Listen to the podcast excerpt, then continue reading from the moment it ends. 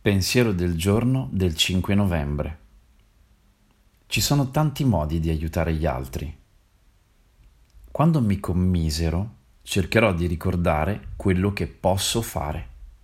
Per esempio, essere amico di qualcuno che pensa di non avere amici, telefonare a una persona per cui sono preoccupato, condividere il mio amore con qualcuno che non si sente amato, ascoltare chi ha bisogno di parlare, stare con chi è solo, mandare un biglietto gioioso a un malato o a chi sta vivendo un momento difficile, confortare chi ha perduto una persona cara, condividere le mie esperienze con chi è confuso.